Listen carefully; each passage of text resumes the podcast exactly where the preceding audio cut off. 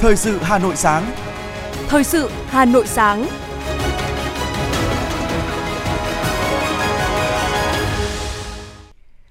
Lê Thông và Thúy Hằng xin được đồng hành cùng quý vị và các bạn trong 30 phút của chương trình Thời sự sáng nay, thứ ba ngày 24 tháng 1 năm 2023, tức ngày mùng 3 Tết Quý Mão. Thưa quý vị và các bạn, khai bút đầu xuân không phải nghi lễ bắt buộc thực hiện trong ngày Tết, nhưng từ lâu nó đã được duy trì như một nét đẹp văn hóa truyền thống của người Việt. Những nét chữ đầu tiên của năm thường gửi gắm mong muốn về những điều tốt lành, may mắn và hạnh phúc trong năm mới, đồng thời cũng thể hiện sự tôn trọng chữ nghĩa, đề cao sự học. Trong chương trình Thời sự mừng xuân mới ngày hôm nay, mời quý vị và các bạn cùng đến với lễ khai bút đầu năm được tổ chức ở xã Thanh Liệt, huyện Thanh Trì. Cành đào cây quất từ lâu đã là biểu tượng của mùa xuân, của ngày Tết. Hãy cùng phóng viên chúng tôi tản mạn đôi điều về thú chơi tào nhã này và cảm nhận niềm vui của những người trồng cây. Vui Tết nhưng quan trọng hơn cả vẫn là sự an toàn cho bản thân, gia đình và những người xung quanh. Trong đó, công tác phòng cháy chữa cháy phải được đặc biệt quan tâm. Và đó cũng là nội dung được đề cập đến trong chương trình thời sự ngày hôm nay. Sau đây là nội dung chi tiết. Thưa quý vị và các bạn, khai bút đầu xuân từ lâu đã được duy trì như một nét đẹp văn hóa truyền thống của người Việt. Những nét chữ đầu tiên của năm thường gửi gắm mong muốn về những điều tốt lành, may mắn, hạnh phúc trong năm mới, đồng thời cũng thể hiện sự tôn trọng chữ nghĩa và đề cao sự học. Bởi vậy hàng năm, ngành giáo dục và đào tạo Hà Nội thường tổ chức lễ khai bút đầu xuân đình thờ nhà giáo Chu Văn An, xã Thanh Liệt, huyện Thanh Trì. Đây là nét đẹp văn hóa dân tộc, có ý nghĩa linh thiêng, là sự khởi đầu một năm mới mang đậm dấu ấn truyền thống của dân tộc Việt Nam. Theo sử sách, tục khai bút và đi xin chữ đầu xuân bắt đầu xuất hiện vào thế kỷ 13, được gắn liền với hình ảnh thầy giáo Chu Văn An, một con người chính trực, từng đỗ thế học sinh nhưng không ra làm quan mà về chiến linh Hải Dương để mở trường dạy học. Tương truyền, khi học trò đến thăm thầy Chu Văn An, lúc ra về thường được thầy tự tay viết tặng một chữ mang ý nghĩa nhắn gửi về lẽ sống cho người đó. Ai nhận được chữ cũng đều cảm thấy hết sức may mắn và trân trọng. Từ đó về sau, tục khai bút được tuyên truyền không những là biểu trưng cho sự hiếu học mà còn là thể hiện truyền thống tôn sư trọng đạo, sự thành kính của học trò đối với người thầy. Lễ khai bút của người xưa được thực hiện sau giao thừa, chính là thời khắc đầu tiên của năm mới. Mọi người thường đốt lư trầm bên bàn viết, lấy cây bút mới, mài mực tàu và hạ bài viết trên giấy hoa tiên hoặc giấy hồng điều. Không gian khi khai bút phải yên tĩnh, người viết phải trang nghiêm, tĩnh tại. Mỗi người đều thành tâm viết lên những câu chữ và gửi gắm vào đó ước nguyện tốt đẹp trong năm mới. Ngày nay, tục khai bút đầu xuân đã có nhiều thay đổi. Với nhiều gia đình, đặc biệt là học sinh, giới văn sĩ, người làm nghề viết lách, phong tục này vẫn rất được coi trọng. Bởi người Việt quan niệm cây bút là công cụ gắn bó giữa đời sống, trí tuệ và tâm hồn. Khai bút có ý nghĩa đề cao sự học, vì thế những nét bút đầu tiên của năm mới cũng tượng trưng cho khởi đầu của một sự nghiệp, sự học trong năm mới. Và hơn hết, gửi gắm trong những nét chữ đầu năm ấy còn là ước nguyện chung về một năm thi cử đỗ đạt, học hành tấn tới, sự nghiệp như ý. Trước lễ khai bút, các đại biểu về dự đã dâng hương tưởng nhớ và tri ân công đức của tiên triết Đức Tự Nghiệp Quốc Tử Giám Chu Văn Hàn, đồng thời báo cáo thành tích năm học vừa qua của ngành giáo dục và đào tạo Hà Nội. Lễ khai bút đã trở thành nét đẹp văn hóa trong dịp đầu xuân. Đây là việc làm thiết thực của ngành giáo dục thủ đô nhằm thực hiện truyền thống đạo lý uống nước nhớ nguồn, truyền thống hiếu học và tôn sư trọng đạo của dân tộc ta. Sự liêm khiết chính trực của thầy Chu Văn An nhắc nhở những thế hệ nhà giáo luôn vì sự tiến bộ của giáo dục, vì mục tiêu nâng cao dân trí, đào tạo nhân lực. Ngày sau lễ khai bút, rất đông người dân và học sinh xếp hàng vào đình thờ tiên triết Chu Văn An để xin chữ. Em Nguyễn Thu Hương, trường Trung học cơ sở Thanh Liệt, huyện Thanh Trì, nói. Khi được ờ, đến dự lễ khai bút thì em thấy rất là vui và em mong rằng năm mới em sẽ ờ, đạt được thành nhiều thành tích cao trong học tập. Những lễ hội khai bút luôn thu hút sự quan tâm, tham gia của đông đảo người dân và khách thập phương. Nghi lễ này không chỉ khơi dậy truyền thống tôn sư trọng đạo của dân tộc Việt Nam, khơi dậy niềm tự hào của các thế hệ nhà giáo, học sinh, tôn vinh truyền thống hiếu học, mà còn góp phần bảo tồn và phát huy giá trị các di tích lịch sử văn hóa của địa phương. Anh Đỗ Anh Tuấn, xã Thanh Liệt, huyện Thanh Trì cho biết. Cứ đến tháng riêng là mình cũng quay về đây để dự lễ khai bút đầu xuân để nhằm mục đích là cầu cho một năm mới mọi người đều có sức khỏe, an khang, thịnh vượng và cầu chúc cho tất cả mọi người à, và các cháu là có một năm mới à, chăm ngoan, học giỏi và vâng lời cha mẹ. Với học sinh, tục khai bút cũng không chỉ diễn ra trong ngày đầu tiên của năm mới. Hiện nay, nhiều trường học lựa chọn ngày đầu tiên đến trường sau kỳ nghỉ Tết Nguyên đán để tổ chức lễ khai bút. Đây thực sự trở thành ngày hội văn hóa của các thầy cô giáo và học sinh. Gửi gắm trong những nét chữ đầu xuân là ước nguyện của người cầm bút về một năm thi cử đỗ đạt, học hành tân tới. Có thể nói, xưa đến nay, đối với người Việt, bút là công cụ gắn bó với đời sống trí tuệ và tâm hồn trở thành một biểu tượng thiêng liêng. Khai bút là khai chữ, khai tâm, khai trí, khai nghề, khai nghiệp. Khai bút cũng là tự nhắc nhủ luôn mong muốn, hy vọng, hạnh phúc, phát đạt, mở mang, hướng thiện và cầu chúc cho mọi điều tốt đẹp nhất đến với mỗi người trong năm mới.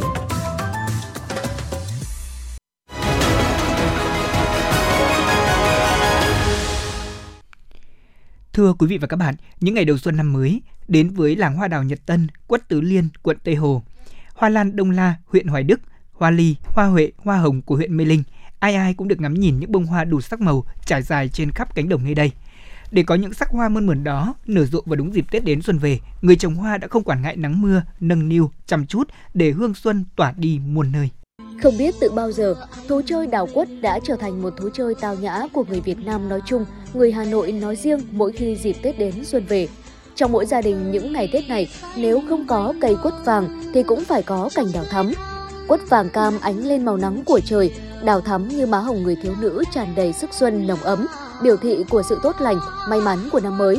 Đến thăm vườn đào của gia đình anh Nguyễn Văn Mẫn, phường Nhật Tân được biết, vườn đào nhà anh trồng hơn 200 cây đào với nhiều giống, nhiều loại khác nhau. Theo anh Mẫn, để có cây đào thế đẹp trong 3 ngày Tết, đòi hỏi thế cây uyển chuyển, mềm mại vừa uốn lượn, vừa vươn lên, thế phụ tử, mẫu tử, huynh đệ, trực ngôn, hình hái linh vật. Người trồng đào phải dày công uốn tỉa vài ba năm trở lên mới mong có một cây đào thế giá trị. Điều đáng nói là người chơi đào phải chọn cây đào có nhiều nụ và đặc biệt là phải nở chúng 3 ngày Tết một cách rực rỡ, nụ lộc tươi tắn. Anh Nguyễn Văn Mẫn, phường Nhật Tân, quận Tây Hồ nói. Hiện tại làng đào Nhật Tân có rất nhiều ờ, loại giống, nhưng chủ yếu vẫn là giống đào phai và giống đào đỏ. Như trong phai có nhiều loại phai đời cũ, phai à, hơn lam đời mới. Bây giờ thì cái phai cũ thì khi chăm bón nó dễ nhưng nó lại khó ở điểm là nó lở chậm hơn, thời gian lở chậm nên là bây giờ thị hiếu người dân người ta vẫn dùng phai mới, đời mới nhiều hơn. Còn về đào đỏ thì nó cũng có nhiều loại như là đào mắt hạt, đào lá mỡ, đào mà đỏ như lá mỡ, lá xoăn thì à, và còn còn nhiều loại nữa. Khi bắt đầu à, đầu năm thì ta có thể là trồng cây xuống. Sau đó thì khi đủ điều kiện thì ta bấm sửa, tạo tán, tạo à, dáng cho cây. Hòa chung với không khí đón xuân ở các vùng trồng đào, tại vùng trồng quất ở phường Tứ Liên, những ngày đầu xuân, nhiều vườn quất đã cho quả chín vàng, lúc liều báo hiệu một mùa quất cảnh cho những cây đẹp phục vụ đón Tết cổ truyền. Cách mua quất cũng nườm nượp đổ về đây, tìm chọn cho mình những cây quất ưng ý để ngày Tết thêm sang trọng, đầy lộc cho ngôi nhà của mình. Người biết chơi quất phải cố tìm chọn cho mình những cây có tán to, lá xanh, nhiều hoa và có cả quả xanh quả đỏ. Thế phải đẹp mới thực sự có ý nghĩa trong ngày Tết cổ truyền. Thường là năm nào tôi cũng lên vườn quất này, thì vườn quất này nhiều cây quất, nó là dáng thế, dáng đẹp, mà tôi à, thường đi rất sớm, đi từ đầu tháng 11 tôi đã lên để tôi chọn cây rồi. Vì đi muộn thì sẽ hết những cây đẹp. Ở đây nào đúng là cái quất là quất của là đúng theo cái phong tục của của người Việt mình ấy từ, từ xưa đến, đến nay.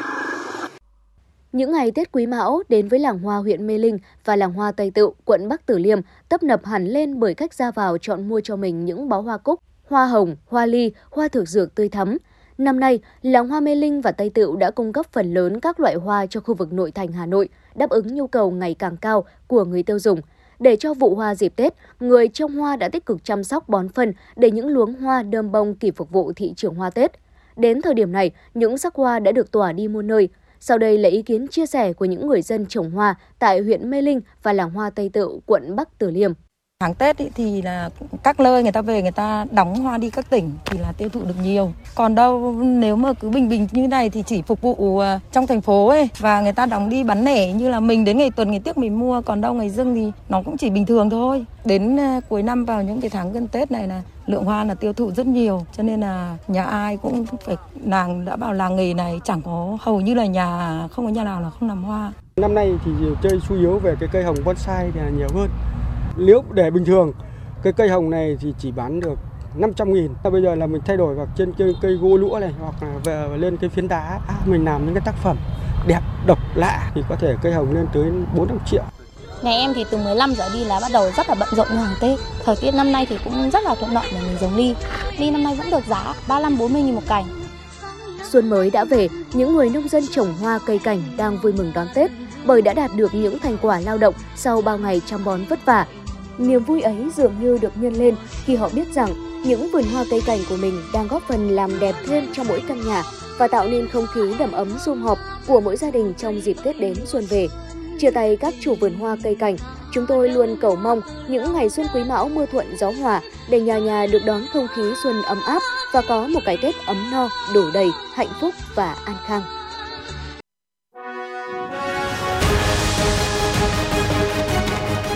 Thời sự Hà Nội, nhanh, chính xác, tương tác cao.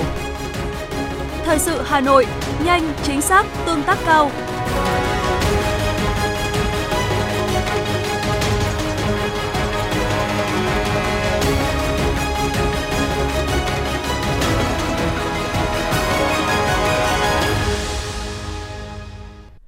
Thưa quý vị và các bạn, cứ mỗi dịp xuân về, ngàn hoa lại có dịp đua nhau khoe sắc, vườn cây cảnh có dịp được đâm chồi nảy lộc, khoe những màu sắc xanh non mơn mờn. Dường như trong thời khắc giao mùa từ năm cũ sang năm mới này, tất cả đều có chung nhịp đập mùa xuân. Đó là một bản tình ca báo hiệu cho một năm mới tràn đầy may mắn, tươi vui và hạnh phúc đến muôn nhà. Chơi cây cảnh, một thú chơi tao nhã đã đi vào cuộc sống như một mỹ tục, thể hiện một phần tâm hồn của dân tộc Việt Nam theo bước chân những người làm vườn, chúng tôi về với xã Hồng Vân, huyện Thường Tín, nơi giấu mình trong một màu áo xanh của làng nghề cây cảnh. Có một điều dễ nhận thấy trong các gia đình ở đây, dù chỉ có một khoảng sân, mảnh vườn nhỏ, thế nhưng cũng đều được người dân tận dụng để trưng bày các loại cây cảnh trông thật bắt mắt. Đến gia đình ông Nguyễn Tiến Dũng, nghệ nhân sinh vật cảnh xã Hồng Vân, nhìn vào vườn cây cảnh với trên 200 gốc đa dạng chủng loại của gia đình ông thì thật thích thú. Nào là lục vừng, đa, xanh, si, đề, Tùng La Hán được cắt tỉa tạo dáng tạo thế theo dáng trực. Huyền, Thác Đổ, Phụ tử Nghinh Phong, Huỳnh Đệ mới thấy được thành công của ông ngày hôm nay. Nghệ nhân Nguyễn Tiến Dũng chia sẻ. Đây là cái tác phẩm Phụ tử Nghinh Phong. Ý tưởng là tạo lên một tác phẩm gồm có một người cha và một người con. Cái hình ảnh người cha thì là uh, có cái cơ thể uh, già nua rồi là các cái nét từng trải để trên đấy rất là nhiều Cây phóng lớn này thể hiện cho những cái gì mà người cha đã từng trải, đã từng sông pha, đã từng lăn lộn. Thế còn đối với người con thì cái tay lại quay ngược lại. Tay quay ngược lại không có nghĩa là nó không cùng ý tưởng với cha. Nhưng cái cái người cha mong muốn, cái người cha muốn muốn dạy bảo và truyền đạt đứa con mình là phải biết hướng về cội nguồn. Vì nghinh phong là đón gió, nhưng cái đón gió ở đây là cái gió của cuộc đời. Tức là dạy cho một đứa con nó nó biết được vượt qua những cái khó khăn, biết được qua những cái dông tố. Vì trong cuộc đời không phải lúc nào nó cũng bình lặng. Không phải ngẫu nhiên mà lâu nay thú chơi cây cảnh lại cuốn hút người ta đến vậy, bởi thực tế là xuất phát từ những ý tưởng, ước mơ làm giàu của một số người chọn cho mình một hướng đi riêng, đó là nghề trồng, chơi cây cảnh. Sau những năm tháng khó khăn vất vả, đến nay nghề chơi cây cảnh đã và đang trở thành một trong những nghề chính góp phần giải quyết việc làm cho một bộ phận lao động từ lúc nông nhàn lại cho hiệu quả kinh tế cao. Từ một vài cây cảnh có giá trị kinh tế ít, đến nay những vườn cây cảnh trong các gia đình ở xã Hồng Vân đã có nhiều cây cổ thụ vài chục năm, trị giá hàng trăm triệu đồng. Các chủng loại cây cũng vì vậy mà ngày càng đa dạng, phong phú, nhiều người tích cực trong việc nuôi trồng và phát triển cây giống để có nguồn giống cung cấp ra thị trường. Để tự làm mới vườn cây cảnh của mình, những người làm vườn luôn có sự trao đổi, luân chuyển các giống cây, đồng thời đầu tư hàng chục triệu đồng thuê thợ về tạo cây trên đá, tạo nên nét mới cho nghệ thuật chơi cây cảnh. Hầu hết, họ đều có xuất phát điểm Kinh tế khó khăn, sau 10 năm hoạt động trong nghề chơi cây cảnh, kinh tế gia đình này đã trở nên khá giả, đời sống ngày càng được cải thiện, thu nhập vài chục triệu đồng một năm. Đặc biệt, trong dịp Tết Nguyên đán năm nay, những người làm vườn ở xã Hồng Vân đã chuẩn bị trên 1.000 gốc cây đẹp có giá trị thẩm mỹ cao để đáp ứng nhu cầu chơi cây cảnh của khách hàng. Ông Nguyễn Hải Đăng, Chủ tịch Ủy ban dân xã Hồng Vân, huyện Thường Tín cho biết. Người dân ở đây người ta truyền nghề với nhau một cách rất là tự nhiên. Tức là à, qua cuộc sống hàng ngày à, các nghệ nhân là gì? Người ta lao động sản xuất thế và à, đến các cái nhà vườn. Thế thì cái lớp thợ đi trước thì là gì? Chỉ bảo thế rồi là chỉ cách thế rồi là làm mẫu thế rồi là hàng ngày là góp ý và trong cả cái buổi mà người ta ngồi uống nước với nhau người ta vẫn có thể trao đổi cái cách làm thế rồi là cái ý tưởng để khi sản xuất những cái sản phẩm mà à, hoa cây cảnh. Khác với những người làm vườn khác, nghệ nhân Mai Văn Tám, Phó Chủ tịch Hội Sinh vật cảnh xã Hồng Vân, huyện Thường Tín lại chơi cây cảnh theo lối riêng của mình. Vốn mang sẵn trong mình dòng máu của sự đam mê nghệ thuật, ông tìm kiếm khắp mọi nơi mang về những gốc cây có dáng và thế mà ông ưng ý nhất. Ông cần mẫn cắt, sửa, chăm bón, tạo hình, thổi hồn cho cây để tạo nên những cây có giá trị nghệ thuật. Ông giới thiệu cho chúng tôi những dáng cây, thế cây, dáng hình uyển chuyển, biến hóa khôn lường. Lúc thăng, lúc sáng, lúc trực, lúc siêu phù hợp trong dịp Tết. Nhiều cặp cây cùng chủng loại như là xanh, si được tạo dáng long phượng trong bộ tứ linh, quần đảo trong một không gian thoáng đạt nhưng quấn quyện lúc tiến lúc thoái như những đường quyền thái cực, lưu chuyển mềm mại thanh toát. Và hơn thế nữa, mùa xuân, mùa của sự sinh sôi nảy nở, thú chơi cây cảnh lại rất có ý nghĩa vì nó mang đậm truyền thống văn hóa cổ truyền. Nghệ nhân Mai Văn Tám, Phó Chủ tịch Hội Sinh vật cảnh xã Hồng Vân, huyện Thường Tín cho biết. Thì Hồng Vân này đặc thù nó khác những cái vùng khác là anh em vừa khai thác, vừa sản xuất kinh doanh trực tiếp. Thế cho nên là cái bi điểm khác biệt ở đây là anh em đây là lúc đầu tiên đi học ngang ấy, thành ra là mình đã tìm được cái tinh túy trong cây để mình tìm ra cái cách đi riêng của mình. Thì thành ra là mình à, khác những điểm khác là mình có những cái để mình xây dựng cái riêng của mình. Thường là ở đây là sản xuất ra rất, rất là nhiều tác phẩm đẹp mà xuất sắc trong nước trong thời điểm hiện tại. Khai thác thế mạnh của một xã có nghề, hiện nay Hồng Vân đang phát triển theo hướng du lịch sinh thái làng nghề. Những vườn sinh vật cảnh giờ đây không chỉ cung cấp hàng bán cho người chơi cây, chơi hoa mà còn là điểm tham quan tìm hiểu nghề sinh vật cảnh của địa phương. Chị Nguyễn Thị Thanh Hòa, du khách đến xã Hồng Vân tham quan trải nghiệm và ông Nguyễn Hải Đăng, Chủ tịch Ủy ban dân xã Hồng Vân huyện Thường Tín chia sẻ. Điều làm tôi ấn tượng nhất ở đây là à, những cái cây cảnh ở đây đều phối hợp với đá thì nó thể hiện một cái sự hòa quyện và thể hiện được những cái sự sáng tạo, những cái sự à, tỉ mỉ của nghệ nhân tạo tác nên những tác phẩm cây để cho à, du khách có thể đến tham quan và hiểu được ý nghĩa của từng loại cây, từng tên cây và nó hình dung được tình cảm của nghệ nhân truyền đạt vào cây. Hồng Vân là có một cái chủ trương là muốn phát triển một cái nền nông nghiệp là sinh thái và chuyên canh làng nghề. À, trong đó là gì là à, nhân cái cái nghề mà trồng hoa cây cảnh này ra để làm gì để bà con người ta có cái tay nghề, à, có cái việc làm tạo ra những cái sản phẩm độc đáo cho địa phương.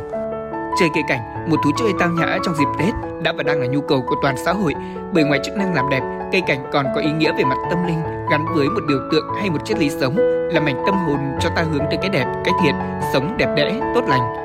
Nó cũng là những tác phẩm nghệ thuật đặc sắc có nhựa sống của thiên nhiên và con người cùng chào đón một mùa xuân mới.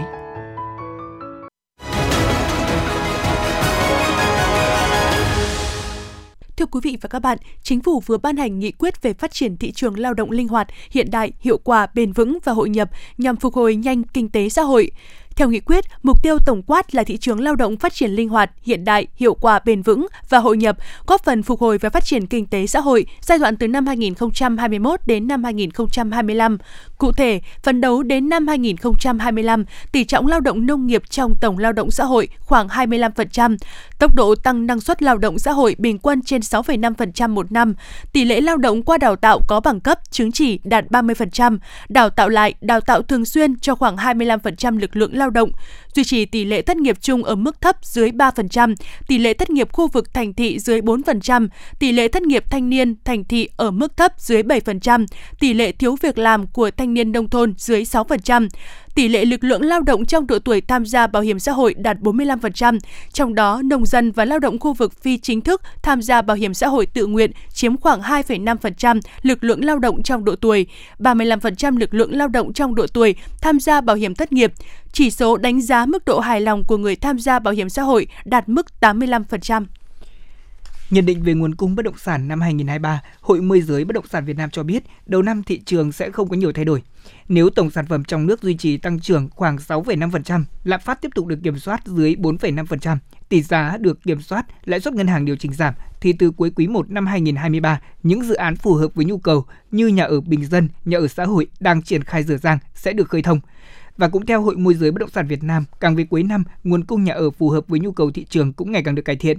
Cụ thể, nguồn cung bất động sản văn phòng bán lẻ cũng tăng nhẹ tại một số thành phố trung tâm nhờ các tòa nhà văn phòng chuẩn bị đi vào hoạt động. Trong khi đó, nguồn cung bất động sản du lịch nghỉ dưỡng nhiều khả năng sẽ giảm.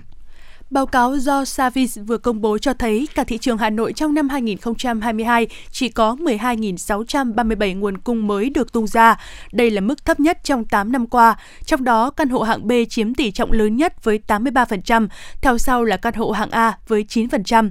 Số lượng căn hộ bàn giao cũng giảm khi theo báo cáo năm 2022, Hà Nội chỉ có 10.100 căn hộ được bàn giao. Theo Savins, trong giai đoạn năm 2020 đến năm 2024, số lượng căn hộ bàn giao giảm trung bình 36% mỗi năm. Tổng nguồn cung sơ cấp tại Hà Nội trong quý 4 năm 2022 là 20.333 căn hộ. Số lượng giao dịch đạt 2.890 căn, giảm 20% theo quý và 30% theo năm. Tỷ lệ hấp thụ của các dự án mới mở bán đạt 28%, giá bán căn hộ sơ cấp trung bình đạt 47 triệu đồng một mét vuông. Savins đánh giá mức này ổn định theo quý và tăng 15% theo năm. Số liệu của Bộ Lao động Thương binh và Xã hội cho thấy so với cùng kỳ năm 2019, đời sống của người lao động hiện nay đã được đảm bảo hơn, thu nhập bình quân tăng 14,5%.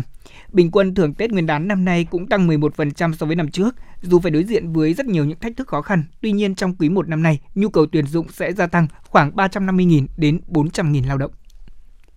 Theo Booking.com, Tết là một trong những ngày lễ quan trọng nhất ở Việt Nam và là dịp người Việt có nhu cầu du lịch đi lại tăng cao để cùng ăn mừng đoàn viên với gia đình, bạn bè. Hòa nhịp cùng sự mở cửa trở lại với du lịch trên thế giới, năm 2023 đánh dấu sự hồi sinh đầy hứa hẹn đối với du khách Việt. Trang du lịch trực tuyến chuyên về lĩnh vực lưu trú này công bố số liệu tìm kiếm mới nhất, cho thấy các địa điểm đến ưa thích của du khách Việt Nam trong dịp Tết Quý Mão 2023. Theo đó, trong danh sách 10 điểm đến được lựa chọn nhiều, Đà Lạt, tỉnh Lâm Đồng là thành phố được tìm kiếm nhiều nhất ở Việt Nam trong dịp Tết. Tiếp đến lần lượt là Nha Trang, tỉnh Khánh Hòa, Vũng Tàu, Bà Rịa Vũng Tàu, Đà Nẵng, Phú Quốc, tỉnh Kiên Giang, Thành phố Hồ Chí Minh, Hà Nội, Sapa, Lào Cai, Mũi Né, Phan Thiết, Huế, Thừa Thiên Huế. Booking.com đánh giá, ngoài Hà Nội là điểm đến được tìm kiếm nhiều nhất, thì các thành phố biển vẫn luôn là điểm đến yêu thích của người Việt dành cho kỳ nghỉ bên gia đình. Theo dự báo du lịch năm 2023 của chuyên trang này, 75% du khách Việt sẽ chọn du lịch như một cách để chữa lành sức khỏe tinh thần, chuyển hóa sức khỏe hoặc đặt sự cân bằng vào những thời điểm quan trọng của cuộc sống. Và Hà Nội, nơi hội tụ nhiều loại hình du lịch khiến du khách luôn chọn là điểm đến hấp dẫn. Thưa quý vị và các bạn, để có một cái Tết an toàn, yên bình cho người dân, với quyết tâm ngăn chặn nguy cơ cháy nổ xảy ra, kịp thời phát hiện và xử lý các sự cố bất ngờ, Công an huyện Thanh Trì đã chỉ đạo tăng cường công tác phòng cháy chữa cháy trong dịp trước, trong và sau Tết với rất nhiều phương án cùng các biện pháp cụ thể, xác thực nhằm bảo vệ tính mạng và tài sản cho người dân. Với tốc độ đô thị hóa nhanh, nơi đây tập trung nhiều loại hình nhà ở kết hợp sản xuất kinh doanh dịch vụ. Trong dịp trước, trong và sau Tết Nguyên đán, Công an huyện Thanh Trì cũng tập trung tuyên truyền, nâng cao ý thức của người dân và phát huy vai trò của các tổ liên gia đảm bảo phòng cháy chữa cháy tại các khu dân cư nhằm giảm thiểu nguy cơ cháy nổ có thể xảy ra. Nguyễn Hồng Sơn, tổ liên gia phòng cháy chữa cháy thôn Yên Xá, xã Tân Triều, huyện Thanh Trì chia sẻ. Mà khi mà có hiện tượng mà phòng, uh, xảy ra phòng cháy thì các tổ coi như vậy sẽ coi như vậy các gia đình sẽ là, à, hỗ trợ lẫn nhau và bóng chuông để hỗ trợ nhau và ra kịp thời để coi như vậy là chúng ta phòng cháy chữa cháy. Trên địa bàn huyện Thanh Trì hiện có một trung tâm thương mại, 21 chợ nông thôn, 10 khu dân cư có nguy cơ cháy nổ cao, gần 3.000 nhà để ở kết hợp sản xuất, kinh doanh và trên 1.600 cơ sở thuộc diện quản lý phòng cháy chữa cháy. Thời điểm này, các chợ, trung tâm thương mại tập trung khối lượng hàng hóa lớn, mật độ người mua hàng Tết Nguyên đán tăng cao. Nếu để xảy ra cháy nổ sẽ gây thiệt hại không nhỏ. Xác định công tác phòng cháy chữa cháy là nhiệm vụ then chốt, Công an huyện đã tăng cường kiểm tra công tác quản lý điện, nước cùng thiết bị, dụng cụ phòng cháy chữa cháy, ra soát, sửa chữa hệ thống điện tại các ký ốt chợ, thường xuyên tuyên truyền, nhắc nhở, hướng dẫn các hộ kinh doanh nâng cao ý thức, chấp hành tốt các quy định về phòng chống cháy nổ, không tự ý kéo thêm dây điện, bắt bóng điện chiếu sáng tại các quầy, ký ốt, không để xảy ra việc cơi nới, lấn chiếm để hàng hóa ngoài quầy kinh doanh, lấn chiếm lối đi, Ông Nguyễn Duy Tân, Phó Chủ tịch Ủy ban Nhân dân xã Tam Hiệp, huyện Thanh Trì cho hay. Tôi ờ, giả soát được 203 cơ sở thuộc Ủy ban nhân dân xã quản lý. Tôi cũng đã giả soát 203 và xử lý thì báo cáo các đồng chí là xử lý 10 trường hợp. Trong đó là ờ, chưa thực hiện nghiêm cái ờ, quy định về phòng cháy chữa cháy trên địa bàn của xã. Thế còn phương hướng trong thời gian tới thì dưới sự chỉ đạo của cấp ủy đảng chính quyền thì à, toàn bộ hệ thống chính trị của xã Tam Hiệp cũng sẽ vào cuộc tích cực để đảm bảo cái à, cái cái cái việc à, an toàn cho người dân về công tác phòng cháy chữa cháy, đặc biệt là cái dịp trước trong và sau Tết Nguyên đán Quý Mão.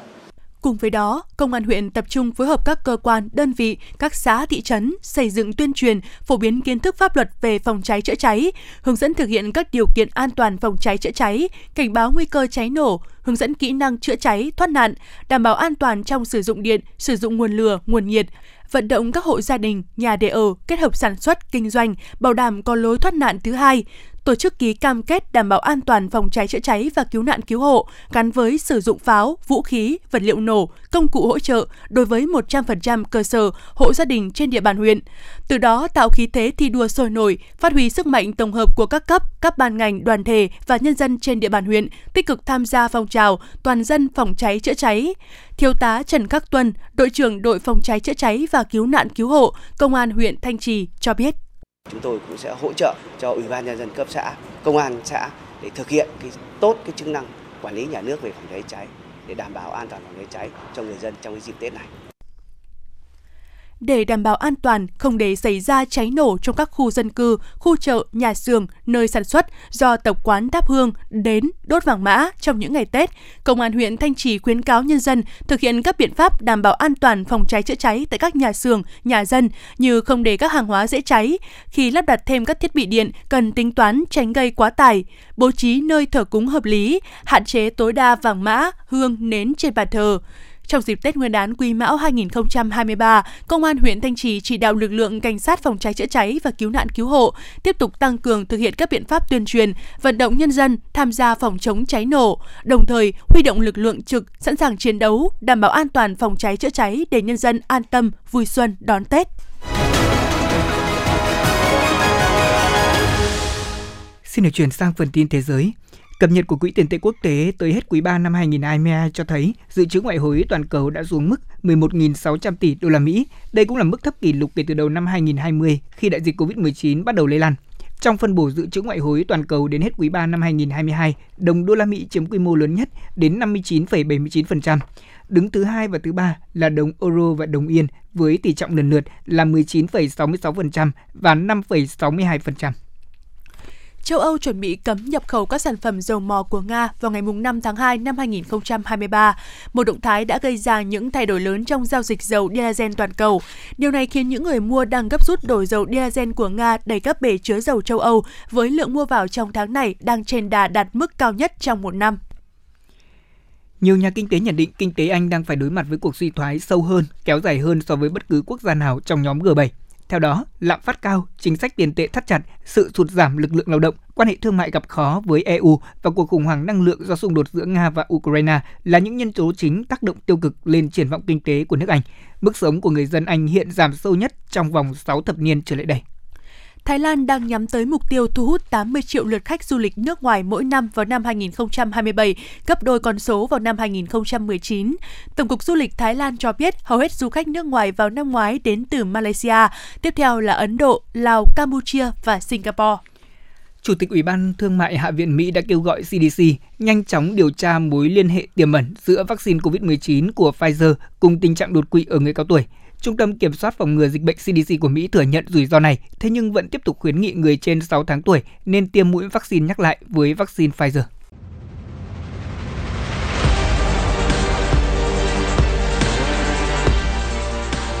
Bản tin thể thao Bản tin thể thao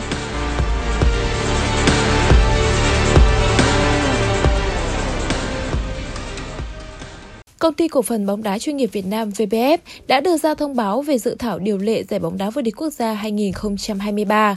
Theo đó, các đội bóng tham dự phải đáp ứng đủ các tiêu chí theo quy định của quy chế bóng đá chuyên nghiệp hiện hành, được Liên đoàn bóng đá Việt Nam cấp phép tham dự giải bóng đá vô địch quốc gia năm 2023.